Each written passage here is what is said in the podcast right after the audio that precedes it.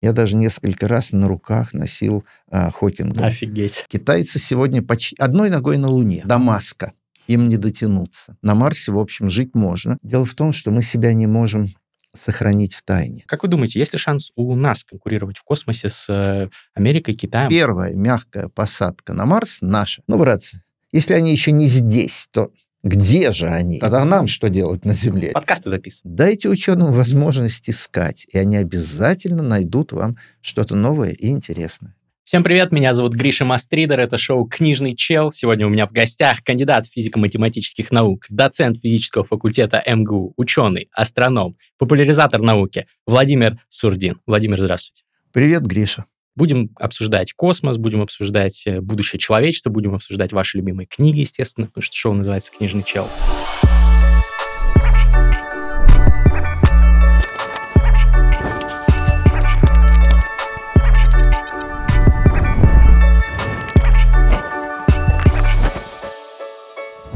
Для начала хотелось бы от вас получить ваш прогноз. Вы суперименитый эксперт, очень многое знаете, классный подкаст делаете на тему, следите за всеми трендами, новостями. От вас хотелось бы получить экспертный прогноз, когда мы уже все-таки долетим до Марса, именно люди, я имею в виду, а не аппараты, роботы.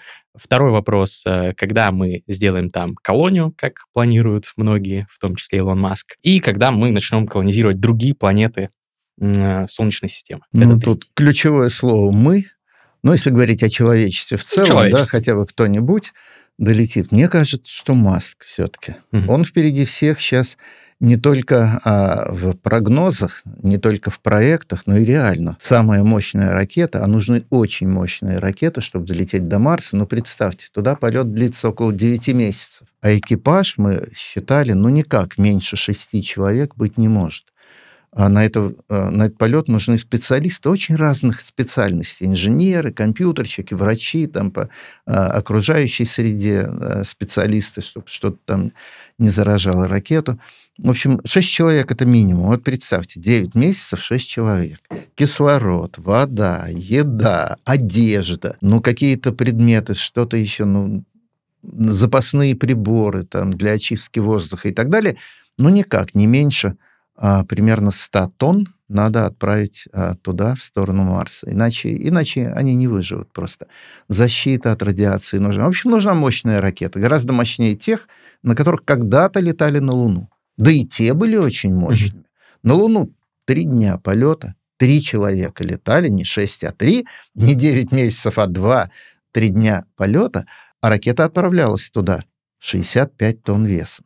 Это была самая мощная ракета «Сатурн-5», которая стартовый вес имела 3000 тонн, а к Луне бросала 65 тонн. И вот только так можно было слетать к Луне. И Маск это понимает. И Маск сегодня затеял гигантскую ракету Starship. Он ее один раз уже в полете испытал. Неудачно. Мы знаем, весной этого года она недалеко улетела. Пришлось ее взорвать. Но это не страшно. Это нормальная программа испытаний любой большой ракеты. А я думаю, второй полет, который в конце нынешнего года обещал Маск, он будет удачным. Там уже понятно, что надо исправить. Это значит, что один полет будет к Луне, а без людей надо слетать к Луне, а второй, третий, наверное, будет с людьми, ну, в облет Луны, а потом с посадкой на Луне. Если все это пройдет, а на это нужно примерно по полгода, ну, иногда по году, вот гэп между этими полетами. И берем лет 5-6 ему на это дадим, и, наверное, лет через 5-6, то есть где-то к 30-му году, ну, может быть, к 32-му году, он будет готов отправить людей на Марс. Надо, чтобы эта ракета сама слетала к Марсу, сама вернулась, без людей, на это нужно 1,5 года примерно, и все, и можно отправлять людей. Вот я думаю, 31-й, 33-й год, вот так примерно. Это мой прогноз, ну, Маск его не слышит. Может быть, у него свои мысли на этот счет, но мне кажется, по темпу его работы 33-й год, не больше. За ним гонятся китайцы. Гонятся со страшной силой. Китайцы сегодня почти одной ногой на Луне. Это тяжело. У них роботы летают на Луну, и очень хорошо летают, возвращаются на Землю, и привозят лунный грунт. Вообще давно никто этого не делал. Китайцы теперь впереди всех. Но до Марса им не дотянут. А точнее говоря, до Маска. им не дотянуться. Они бы хотели. Кстати говоря, мало кто знает. На Марсе бегает китайский марсоход. Угу. Многие ли знают? Все знают, что американские марсоходы на Марсе, да, уже много лет. А китайский тоже 2 года там бегает. Советский, по-моему, еще тоже есть. Ну, советский старый. Когда-то.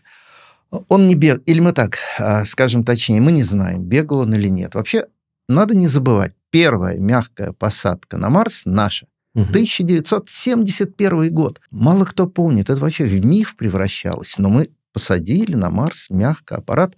Сесть-то он сел, а вот работать он перестал через примерно 15 секунд после посадки. А на нем был маленький такой размером с книгу марсоход, который ножками вот так вот ходил, должен был ходить по Марсу. Я думаю, он пошел, потому что прервалась передача. Что-то там в канале радиосвязи нарушилось. А программа-то должна была работать, и, наверное, он пошел по Марсу. Мы это проверим. Когда найдем его там на Марсе, мы его нашли сверху, с орбиты, видим, где он сидит, но марсоходик маленький, его не видно. А если так, то приоритет в марсоходах тоже наш. Ну, а что, он пойти-то пошел, а научных никаких данных не передал. Так что, честно говоря, американцы первыми были на Марсе. Американцы, потом китайцы. А если говорить о не первом полете, а уже о какой-то базе, то какой таймлайн здесь вы дадите? А тут сразу надо решать, эта база будет с людьми или без людей. Я ученый, для меня важны результаты измерений каких-то параметров на Марсе, там, внутреннего строения, атмосферы, геологических процессов. Мне человек там не нужен. А если вы спросили биолога, который очень интересуется жизнью за пределами Земли... Как организм будет реагировать? Да, нет, не жизнью человека, а той внеземной жизнью, ну да, которая на Марсе может быть обнаружена. Ведь смотрите, вот цветочек стоит, и мы с вами. Мы почти не отличаемся от него по основам своей биохимии. Для биолога это все равно, что цветочек, что мы, что кенгуру, что баобаб. Карбоновые формы жизни. Они одинаковые в основе, все одинаковое. Все из первоклетки развилось и в цветочек, и в китов, и в баобабов, и в нас. Для биолога это одно и то же. Они ищут возможность найти совершенно другую жизнь, абсолютно. И Марс может эту возможность дать. Но первые люди, которые туда прилетят, принесут с собой туда жизнь. Скафандр выделяет массу всяких ненужных отбросов. И грибы какие-нибудь могут, да? Вот. И там наши микробы побегут по Марсу, а им там не так уж плохо. На Марсе, в общем, жить можно. Там температура, холоднее, чем на Земле, но не так, чтобы уж прямо взять и умереть. Средняя температура на Марсе минус 60. Ну и что у нас в Якутии? Господи, люди живут при такой температуре, а микробы тем более. И тем более биологи, очень не хотели слишком рано туда на Марс забрасывать людей. Но кто нас спросит? Людям нужно флаг, отпечаток ноги своего соотечественника. Конечно. Это будет американец, китаец, русский. Все равно людям нужно, чтобы человек воткнул флаг. Поэтому, конечно, полетят, но чем позже, тем полезнее для науки. Угу. Но реалистично срок для базы, она же не сразу, наверное, будет, не первый экипаж начнет ее строить. Вот мне кажется, что первый, потому что возвращаться с Марса не легче, чем лететь на Марс.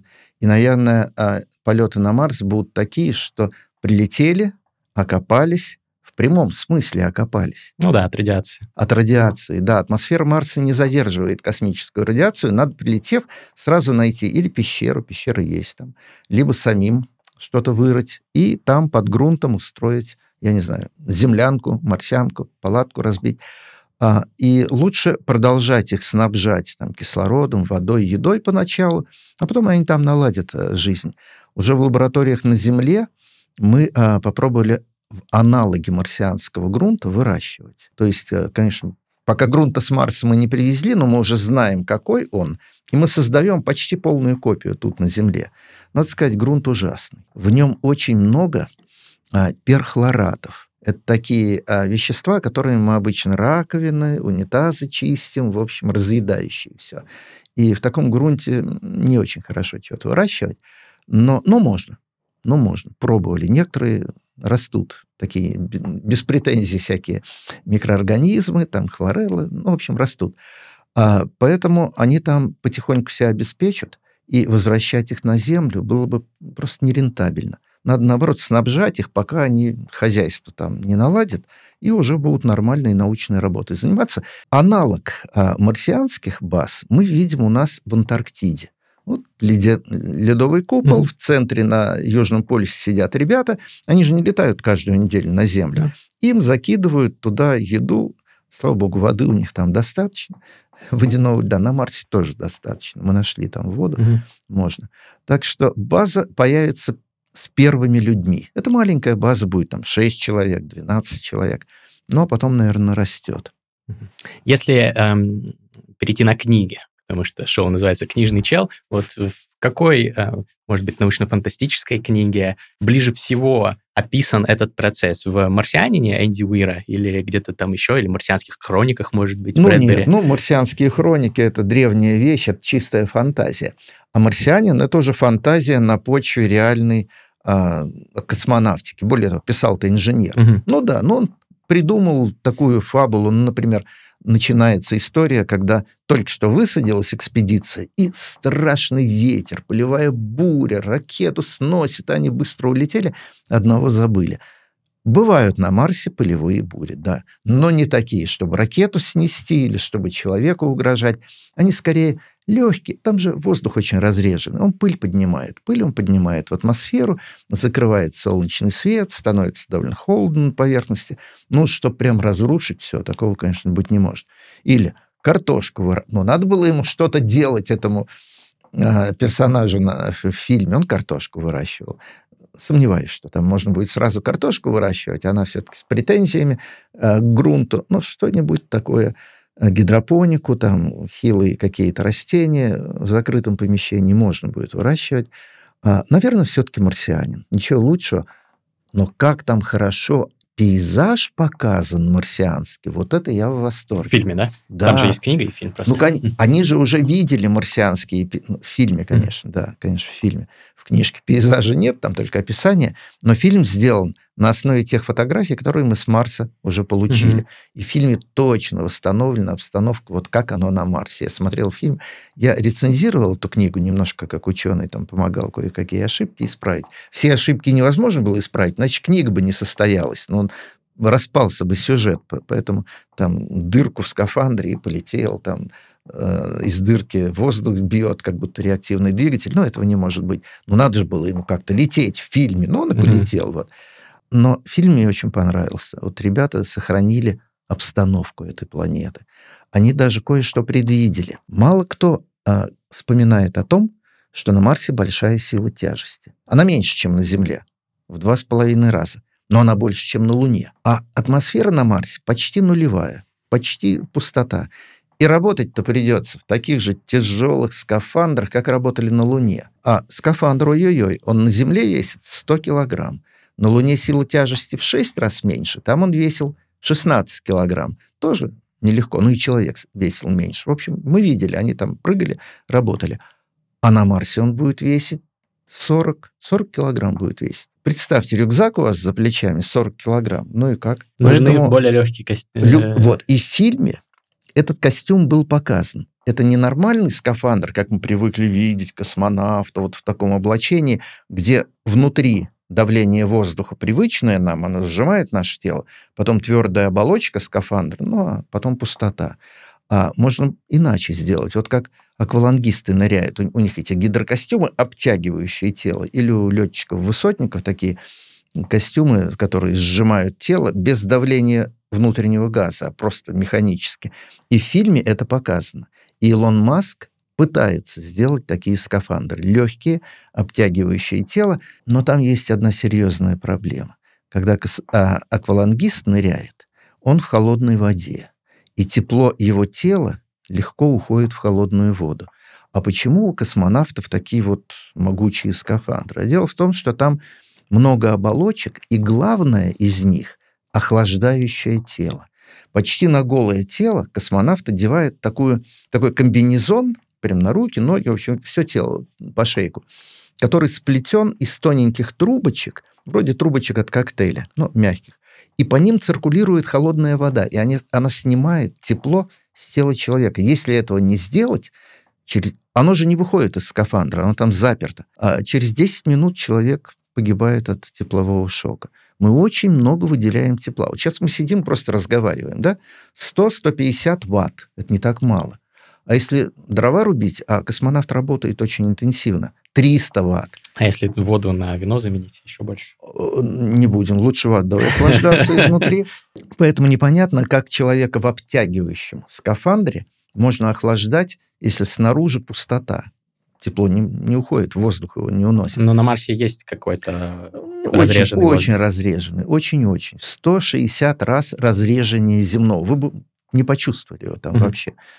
Мы даже думали, а как американцы собираются вертолет там запускать? А где воздух, на который он будет опираться? Полетел. Последний марсоход, Perseverance, привез туда вот такого размера двухвинтовой такой вот вертолетик. Но он, правда, недолго летает. Вот позавчера он рекорд поставил. 2,5 минуты продержался в воздухе, пролетел километр. Но это абсолютный рекорд. Ну и хорошо, летает. Все-таки можно летать. А вообще воздух разреженный, это большая проблема тоже будет. И пыль марсианская большая проблема. Ну, много там проблем. Так что человеку не стоит туда сразу отправляться. Роботы прекрасно работают. Самый долгоиграющий робот, Opportunity, продержался на Марсе 14 лет. Ему давали гарантийный срок, когда он сел, 3 месяца. Думали, выдержит он 3 месяца, не выдержит. Он раз выдержал, второй раз выдержал, и без малого 14 лет там проработал. То есть роботы очень надежные, не требуют ничего, никакого еды, воды там, и так далее, обслуживания. Я думаю, за роботами все-таки будущее на Марсе, на Луне. И на Земле тоже, скорее всего. Ну, привет, а нам что делать на Земле? Нет. Подкасты записывают. А, скажите, вот в «Марсианских хрониках» герой Брэдбери засаживал яблоневыми рощами Марс. Я так понимаю, для этого понадобится как-то терраформировать его, да, там, создать атмосферу. Насколько это реально, или это вот прям совсем уж фантастика? В мои школьные годы была популярна песенка «И на Марсе будут яблони цвести». Начитавшись Брэдбери, наверное, они придумали слова этой песни. Не думаю, что они будут на открытом воздухе цвести. Ну, негде им там жить в пустоте.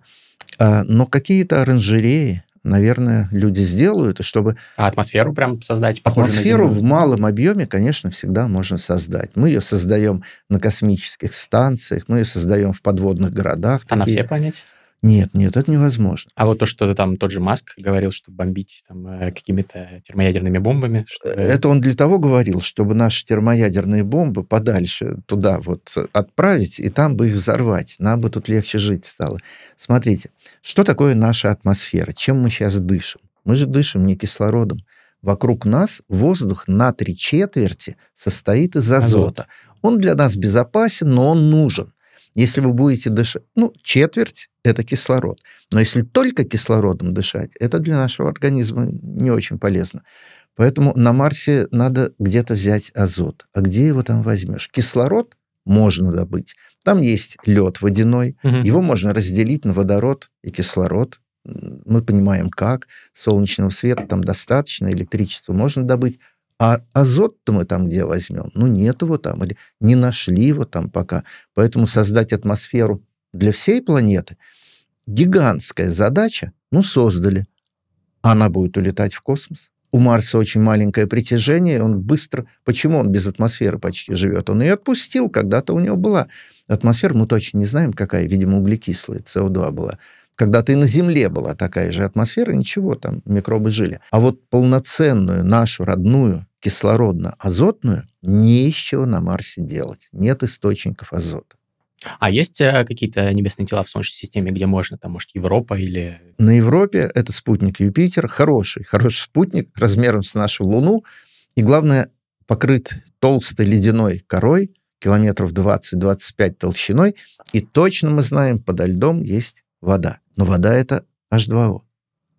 Азот-то негде взять. То есть все упирается в это. Может, придумают, как доставить? Не знаю. Пока думали. Но вот источников азота, кроме как земная атмосфера, мы пока не знаем. А нашу отдавать на Марс — это жалко. Ну, вот просто во всей научной фантастике, которой я всю детство зачитывался, и сейчас тоже периодически обращаюсь к ней, там вот сквозной сюжет, что вот мы заселим там Солнечную систему, и у нас будут там не просто базы под куполом, а будут настоящие там города, большие территории мы будем осваивать. То есть только под куполом пока что. Пока только под куполом, более того, скорее под грунтом, чем просто под прозрачным куполом. Да. Какие-то сады, оранжереи под куполом можно. Растения не так чувствительны к радиации, можно. А человек на Марсе в открытом виде, ну, даже под прозрачным куполом или в скафандре, ну, год от силы может пробыть, не заработав хорошую лучевую болезнь. Так что ему надо все-таки жить под землей. Слушайте, о чем мы говорим? Как будто тут мы живем на открытом воздухе. Ну, вот сейчас мы в бетонной пещере, в любом помещении мы в пещере, на работе мы в пещере. Я все-таки люблю гулять здесь вот в Алма-Ате по горам. Но изредка. Нет, что? Каждый день с собакой 2 раза. Обязательно. Хорошо. Интересно, кому больше про Марс. У меня, кстати, был подкаст на английском языке с Робертом Зубриным, который вот, собственно... Ну, тем самым? Вы знаете, да. Великий его, конечно, человек, да, прекрасный инженер. Ссылочку оставлю в описании. Вот мы там про... Он вдохновил Маска, как он сам говорит, на многие идеи. Да. Поговорим про другие места нашей Вселенной. Вот вы тоже в своем подкасте неоднократно рассказывали. Много-много кто сейчас, ну, немного кто, но есть эксперты. Тоже у меня был, кстати, подкаст на английском с Элизабет Таскер, охотницей за экзопланетами. Прекрасно. Вот. Ее книга на русском языке, я ее редактировал, отличная книжка. Ссылки в описании, как обычно, на все книги. Хотел с вами про экзопланеты поговорить, потому что, как я понимаю, там каждый год чуть ли не какие-то там новые открытия и так далее. Как вы думаете, есть ли шанс нам заселять какие-то такие экзопланеты или найти на них для начала хотя бы жизнь? Найти жизнь, безусловно, есть. Даже, можно сказать, мы в одном шаге от этого открытия. Я напомню, за последние 12-13 лет мы открыли 5500 экзопланет. Вот на сегодняшний день их 5510 примерно штук. Я смотрел вот буквально только что каталог. Если мы поделим эти 5500 на прошедшее время, вот 15 лет, получается, что в среднем мы ежедневно открываем по новой планете. Ребята, это такое разнообразие, такой зоопарк планет. Ну, конечно, открываем в основном большие, гигантские. Ну, их проще открыть, они большие. Типа Юпитера, Сатурна. Но уже открываем и похожие на Землю, даже более мелкие. Ну, мелкие нас не очень интересуют. Слишком большие тоже не очень интересуют. А вот землеподобные, да, их уже несколько десятков, таких, что прямо от Земли по основным параметрам не отличишь. И даже атмосфера на многих из них есть. И пока мы ждем, когда телескоп Джеймс Уэбб, который запустили вот около 2 лет назад, он начнет их изучать. У него много работы по другим направлениям, но время от времени.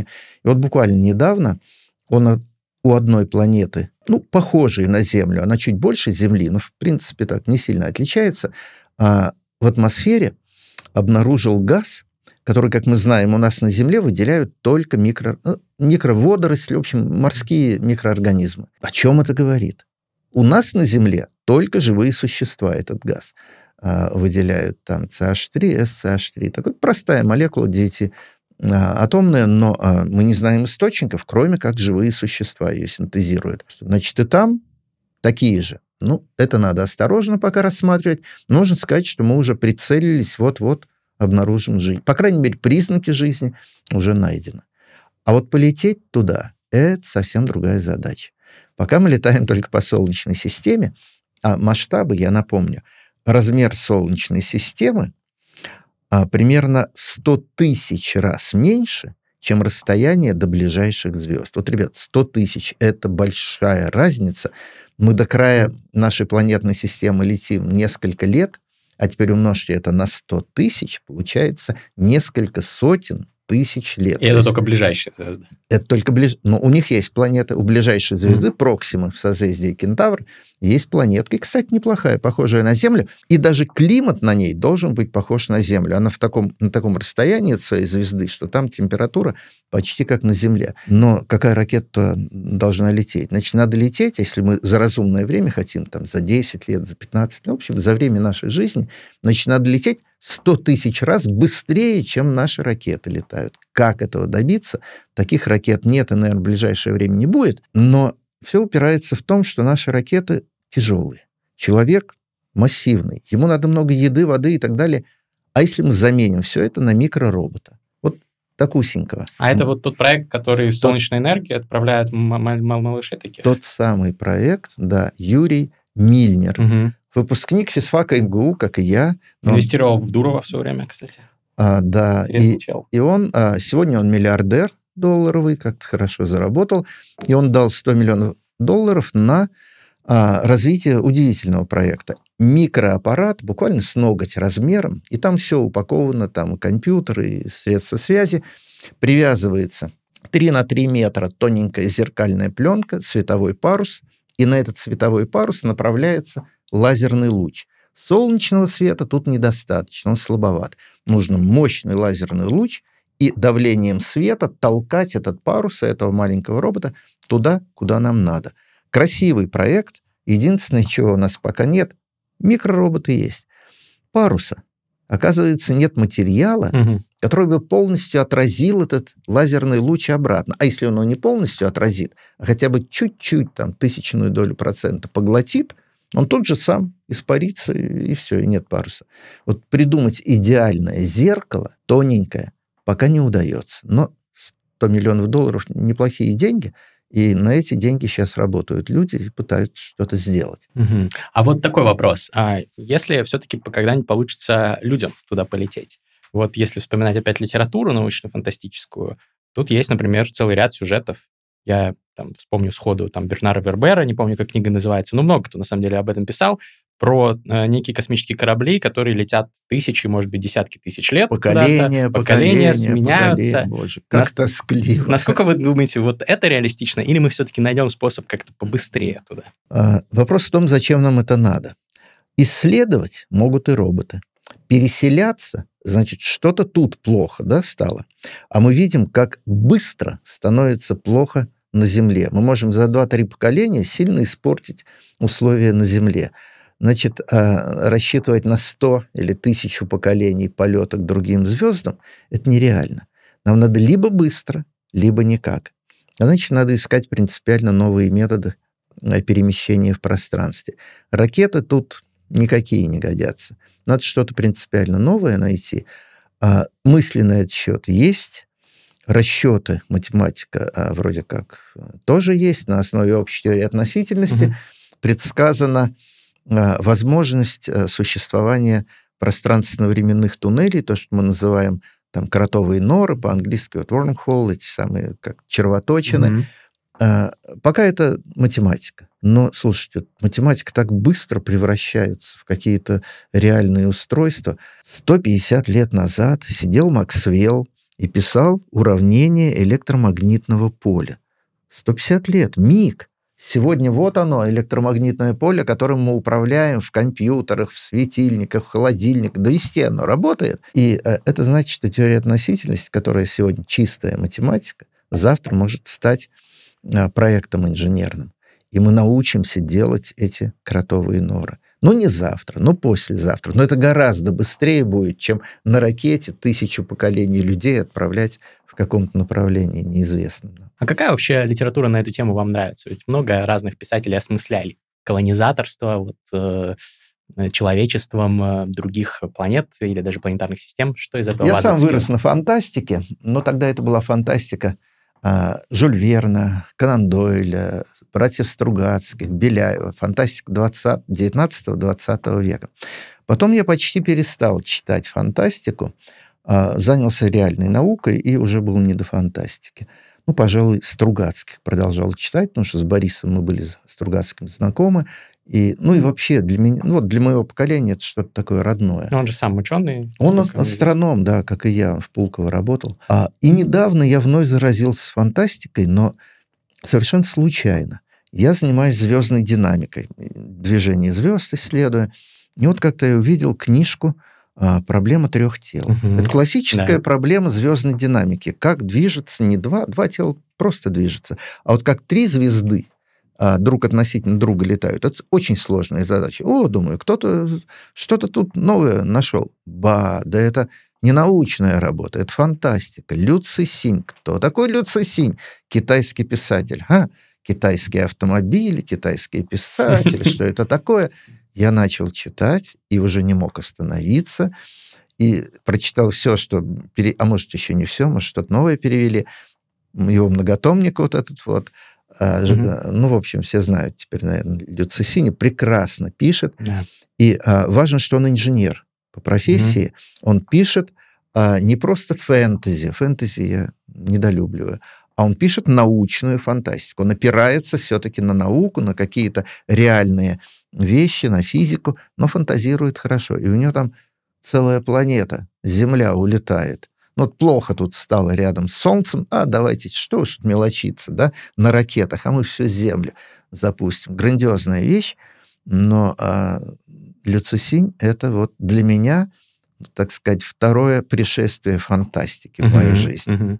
Здорово. Мне тоже очень понравилось. Я за 3 дня прочитал все 3 тома на пандемии, но я довольно быстро читаю. А да, я так не умею. Я больше ничем не занимался. А я читаю как редактор. Я каждую строчку проверяю на грамматику, на мысль, так сказать, инженерную. Очень медленно читаю, потому что много редактирую, сам переводу, делаю перевод. Очень медленно читаю. Я так не могу. Ссылки в описании, если не читали Лю Цысиня, это действительно мастрит. Давайте тогда обсудим проблему, которую он там поднял.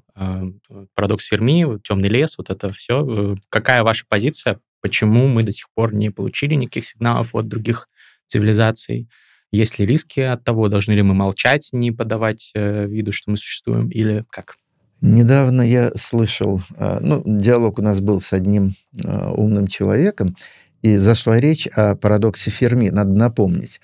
Энрико Ферми – это итальянский физик, который работал в США в основном, один из отцов атомных бомб. И тогда, в конце 50-х, все были увлечены, особенно фантастикой и возможностью связи. И он так мимоходом кинул: ну, братцы, если они еще не здесь, то где же они?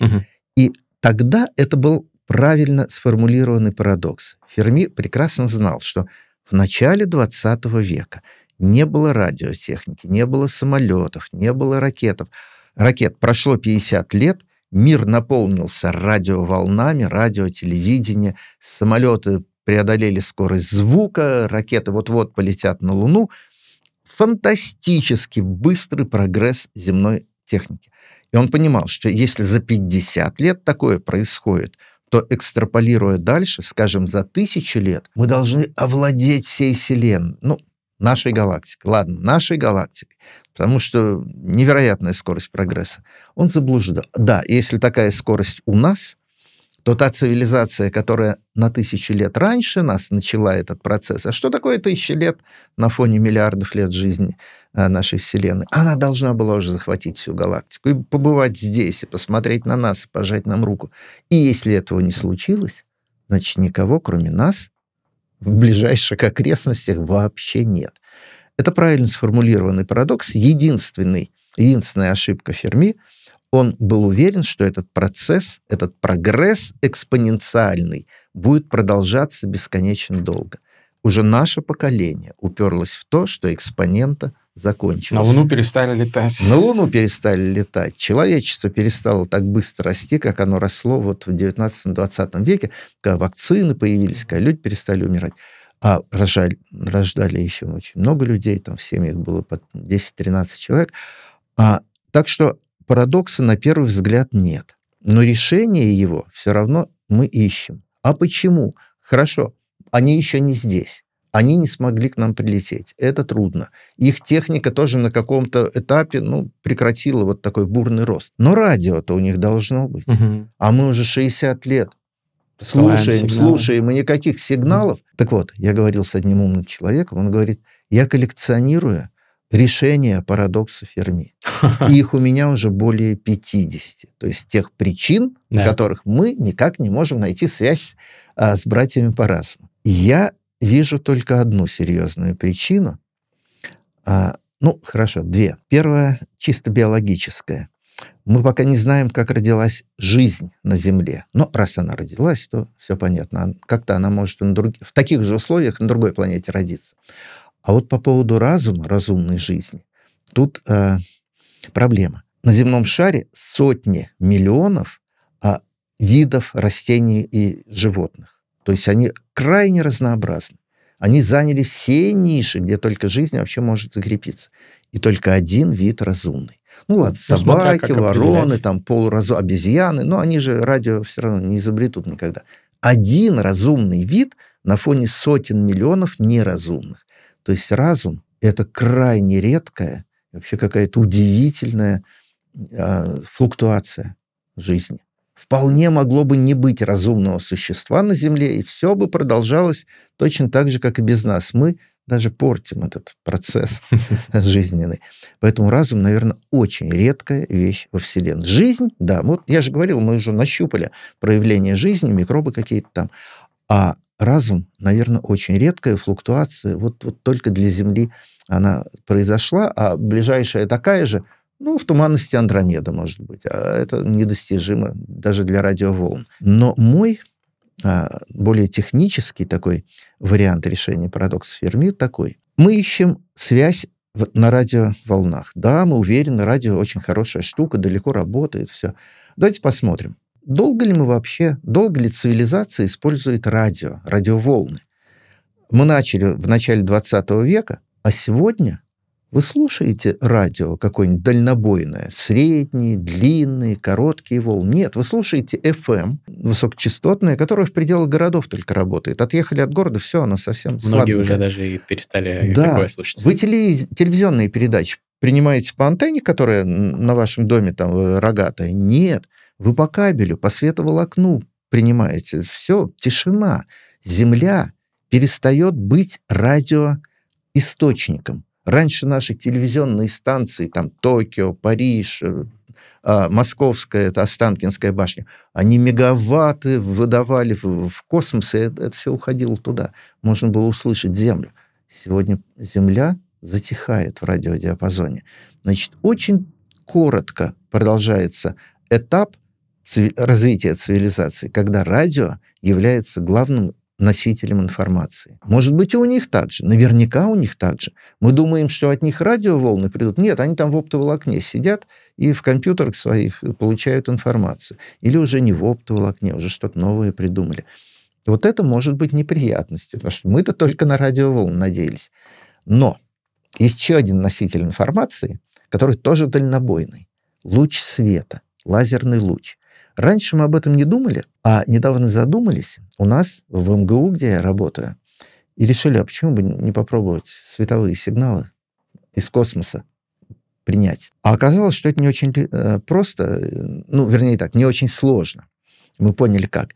У нас есть в Сибири, рядом с Байкалом, такая площадка научная, и на ней стоят приборы, которые ожидают вспышки света из космоса. Чисто такие природные. Там влетает в атмосферу Земли быстрая частица, какой-нибудь протон, вспышка света. Мы изучаем космические лучи.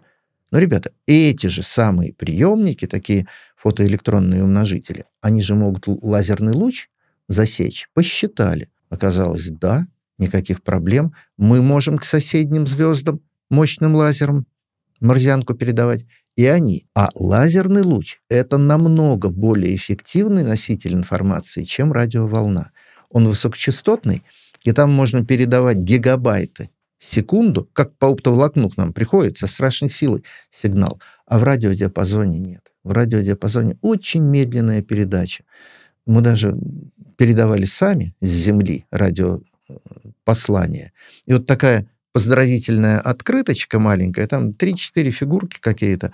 Мы здесь, привет, земляне. Она требует нескольких минут передачи. А чтобы Википедию какую-нибудь... А им же интересно получить от нас... И нам интересно от них получить такую полноценную информацию.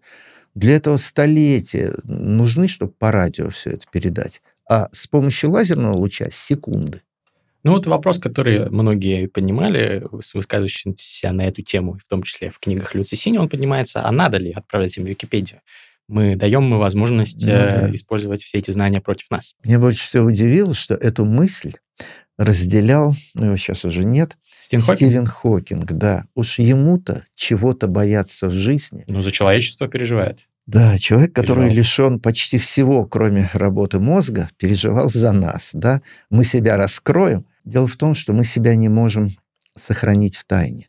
Я говорил, что никакие разумные радиосигналы давно уже в космос не уходят. А вот неразумные выходят. Самые мощные радиосигналы, которые посылает Земля в космос, это радиоимпульсы с военных локаторов. Постоянно в каждой крупной стране работает противоракетная оборона. Там, смотрит, не летят ли боеголовки там, от соседей. Это мощные радиолокаторы. У нас они есть и в Китае, и в Штатах, ну, во всех крупных странах. Они не передают никакую информацию. Они просто бабах, бабах, бабах, такие короткие, мощные импульсы.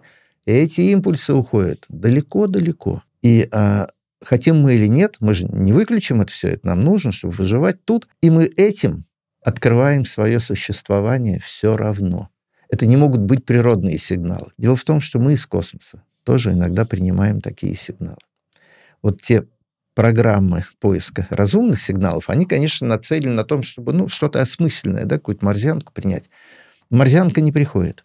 Но приходят вот такие короткие, мощные радиоимпульсы. Не исключено, что это их противоракетная оборона делает то же самое, занимается вот этим. Но понять, что это, может, это природный какой-то феномен, пока не знаем. Так что скрыть свое существование мы уже не сможем. Это факт. Это... Посмотри на Солнечную систему, ты сразу увидишь, что на Земле есть цивилизация. Ну и потом, чего бояться? Да, говорят, история человечества говорит о том, что более развитая цивилизация, переселяясь в новое место, уничтожает там аборигенов. Вспомните, как Америку завоевывали там, или Австралию. Ну, кстати, не уничтожили. Ну, хотя были неприятности. Но, тем не менее. Ну, да. Но это была борьба за ресурсы, которые и им, аборигенам, и нам, пришельцам, одинаково ценными были. Земля, вода, там, полезные ископаемые. Вопрос. А для существ, которые на абсолютно другой биохимии выросли. Они не могут нас ни съесть, ни использовать наш воздух. У них абсолютно другой состав воздуха. Может, наш для них ядовитый будет. Не состав... Ну, может быть, вода универсальная вещь. Ладно, вода. Одним словом, вот такие межпланетные войны, они маловероятны. А как насчет сценария, вот тоже из научной фантастики, у Ильязара Ютковского, он вообще эксперт по искусственному интеллекту, но еще и писал интересные книги, у него есть повесть «Тройной контакт», по-моему, на русский перевели, и там как раз описывается ситуация, в которой представители разных инопланетных цивилизаций хотят уничтожить друг друга из-за несопоставимой разницы в... представлениях о том, что такое хорошо и что такое плохо. Что в человеческой истории тоже случалось. Это напоминает тех, религиозные конфликты. Религиозные, да? Например, да. Например, если для инопланетян что-то, что делаем мы, является настолько же ужасным, как если бы мы увидим инопланетян, которые едят своих детей, и мы захотим их покорить, чтобы уничтожить эту практику. Тут я вот как могу рассуждать. Религия когда-то была очень важной составляющей культурной жизни, вообще жизни людей, да, она... И как обучение каким-то ремеслам была важна, и обучение наукам. Она свое, как сказать, слово сказала в истории цивилизации. И сейчас та наука, которая на рубежах, так сказать, вот космонавтика на переднем рубеже нашей цивилизации, она ведь никак уже с религией ничего общего, никаких контактов не имеет. Вы когда-нибудь слышали о религиозных распрях между космонавтами. Вот на МКС, например, работают, да, представители стран, где православие является доминирующей религией, католизм, там, вот. Космонавты этим озабочены. Ну, политики многие этим озабочены. И дело не только в религии, а вот в гуманизме, в ценностях таких, может быть. Ценности гуманизма, они одни и те же. Ну, например, инопланетяне увидят то, как мы живем, и решат, что вот мы варварски обращаемся с Землей, что мы устраиваем геноцид животных многочисленных, и решат нас покорить, чтобы это остановить. А у них это, для них это, например, дико. Но тогда и уничтожение нас для них тоже будет антигуманным поступком. Ну, смотря какие у них ценности. Может быть, для них... Ну, или не уничтожить нас, а как вот в многих сюжетах как-то нас покорить, но так, как нам бы не хотелось. Ты идешь по улице и видишь, что кто-то плюнул на тротуар. Ты вынимаешь пистолет и застреливаешь. Говоришь, ну, какой не гуманный поступок я совершил. Да, вот этот невоспитанный человек теперь не будет плевать. Нет, просто их представления о гуманном также могут радикально отличаться от наших. Особенно, если там не... такие формы жизни, как у нас, они вообще могут быть иными. Ну, для писателя важно фантазировать, а для ученого опираться на факт. Пока никаких фактов на этот счет я не вижу. А когда я читаю вот такие вещи, мне становится неинтересно, скажем так. Это слишком сильная фантазия, которая не находит почву. Вот, люди культурные, переселяясь из одной страны в другую, быстро находят взаимный язык, взаимодействие. У нас одни и те же ценности, которые над религией существуют. Вы думаете, у инопланетян тоже есть некие базовые ценности? Я уверен, что когда они превзошли вот этот уровень религиозной жизни, они уже имеют совершенно общие ценности с любой другой культурой, которая на этот же уровень вышла. Будем надеяться, что им не чужд тоже гуманизм и прочее. То есть тогда, конечно, будет намного лучше все. Как вы думаете, в каком диапазоне мы можем получить новую информацию по этой теме? Надо продолжать, во-первых, передавать с Земли какие-то послания, потому что если каждый будет сидеть и слушать, то никто не услышит ничего в ответ. Надо, конечно, передавать, и мы занимаемся этим. И, конечно, слушать, и находить новые каналы информации. Вот мы нашли канал, да, лазерный, мы только начали. Это единственная установка в мире сейчас, в Тункинской долине, это у побережья Байкала, там, в Сибири, которая просматривает космос. Она, конечно, слабовата, у нее только вот она начала работать. Надо бы такие где-то еще по земному шару сделать. И, в общем, есть аналогичные приборы, и люди, думаю, заразятся этим делом. Какие еще могут быть каналы информации? Мы, конечно, как физики открыли гравитационные волны, все проникающие, но их очень трудно регистрировать и очень трудно возбуждать, посылать. Но мы только прикоснулись к этому новому каналу. Может быть, мы научимся когда-нибудь их использовать. Мы знаем канал нейтринный. Тоже нелегко им пользоваться, но мы же получаем информацию из недр Солнца. Нейтрино к нам прилетают. Из недр других звезд, там, когда они взрываются. Может быть, нейтрино — это перспективное средство связи. Надо искать. И я думаю, что на это не жалко денег, потому что каждый раз, вот когда говорят, а зачем это надо? На что вы тратите деньги? Я вспоминаю Майкла Фарадея. Начало 19 века. Сидел какой-то товарищ и на гвоздик проволочку наматывал, и батарейку подключал, и какой-то электроток, магнитик маленький. Ему говорят, чем ты занимаешься? У нас газовое освещение, у нас конка пошла, у нас пароходы поплыли, это же цивилизация. Он говорил, может быть, моя проволочка вот тоже когда-то. Ребята, посмотрите вокруг себя, какие пароходы, какая конка. Какие газовые фонари на улицах? Мы живем в мире электричества, а началось это всего-то ничего. Надо поддерживать вот такие безумные научные проекты, потому что они в ближайшее время могут оказаться невероятно важными и нужными нам. Гравитационные волны, нейтрино, что-то еще. Дайте ученым возможность искать, и они обязательно найдут вам что-то новое и интересное. Будем надеяться на ученых. Мне еще нравится аргумент, что в такие исследования с неочевидной долгосрочной пользой, вроде исследований космоса или исследований по борьбе со старением, когда люди говорят, зачем в это все вкладываться, есть текущие более горящие проблемы, сравните это с объемом каких-то бытовых трат людей. Например, американцы каждый год на празднование Хэллоуина тратят какие-то там сотни миллиардов долларов. Больше, чем вся космическая программа. Поэтому вот вам и... А уж я не говорю о военных расходах. Это вообще удручающе много, конечно, во многих странах. Про Россию хотел тогда спросить.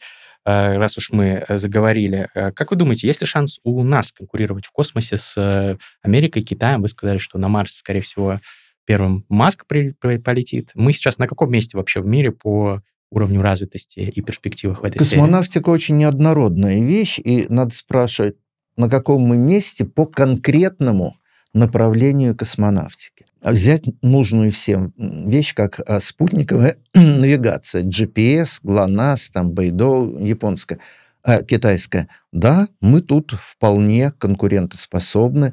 Наш ГЛОНАСС – это одна из 4 существующих сегодня систем спутниковой навигации. Это нужно всем. Вот то, что нужно всем, у нас на хорошем уровне. Военные спутники, а это тоже это разведка, это возможность не ждать какой-то неожиданной неприятности от соседа. Да? Это очень нужная вещь. Разведка, это вообще спутниковая разведка, она успокаивает политиков, она дает возможность прогнозировать какие-то неприятности и заранее улаживать вот такие ссоры. А у нас на неплохом уровне, я бы сказал, на втором. У американцев лучше, у китайцев хуже. У нас мы на среднем уровне по космической разведке, по космическим средствам связи. Тут мы вполне конкурентоспособны. Берем научные исследования, и тут мы сразу откатываемся назад. Нам хватает на необходимое, но уже не хватает ресурсов, денег и инженерных умов на науку. Такую вот абстрактную науку. На Луну мы давно не летали, на днях полетели, неудачно, ну так давно не летали, надо начинать все с нуля. Мы давно не летали на Марс, мы никогда не летали к Юпитеру, Сатурну, а американцы давно уже далеко-далеко там. Тут мы на третьем или четвертом месте. Впереди Америка, за ней объединенная Западная Европа, у них тоже хорошие зонды, они далеко летают. А вот Китай где-то там вот с нами еще пока в чем-то конкурирует, в чем-то мы его когда-то обошли. Ну, например, возьмем Венеру, ближайшая к нам планета, очень интересная, очень сложная для исследований. А ведь никто, кроме нас, на поверхности... Ну, когда я говорю «нас», это был, конечно, Советский Союз. Сегодня это Россия, это не Советский Союз. И робот, ну, роботизированные какие-то зонды. Ну, только зонды, да. Там адские условия, там температура почти плюс 500 градусов. Но именно эти адские условия никому не дали шанса поработать на Венере, даже американцы не смогли. А наши зонды надежно там работали. Недолго, но работали, фотографии, там, измерения, все. Скажем так, по исследованию Венеры мы на первом месте. Мы исторически это место завоевали, и никто нас пока с него не подвинул. По исследованию Марса мы, конечно, уже и китайцам уступаем, тем более Европе. Мы на четвертом. Вот надо говорить о каких-то... Или там космические станции, которые вокруг Земли летают. Но без нас вообще бы не было МКС. У нас колоссальный опыт наших станций, «Салют», «Мир». Мы его так накопили, что потом совместно с американцами сделали МКС, и сейчас эксплуатируем ее. Тут мы вне конкуренции, мы хорошо себя чувствуем. Но вот страна-то не такая богатая, как когда-то СССР был, и на все ресурсов не хватает. Страна стала открыта, и многие талантливые люди уезжают работать в другие страны, а остановить их было бы нереально, и, в общем, никто этого сейчас пока не делает. А именно потому, что они талантливые, вот оставить их в стране. Нет, хочешь где-то работать, если у тебя нет, так сказать, долгов перед страной каких-то, уезжай, и они уезжают. И этим, кстати говоря, озабочена Европа, из Европы в Штаты уезжают. Из Европы в Китай сегодня уезжают. Он предоставляет хорошие возможности. И от нас, из России тоже в Китай уезжают. Так что мы теряем таланты. Возможно, именно поэтому многие мои коллеги и я сейчас переключились на какую-то, просвещение, на деятельность по просвещению. Говорят, популяризаторство, но это слово я не люблю. Мы стараемся возбуждать любознательность у ребят, чтобы они нашли себя в области инженерии, наук, естественных наук, чтобы вытаскивать вот с самой периферии нашей огромной страны талантливых ребят, что делалось всегда. В советское время это делалось вполне планомерно.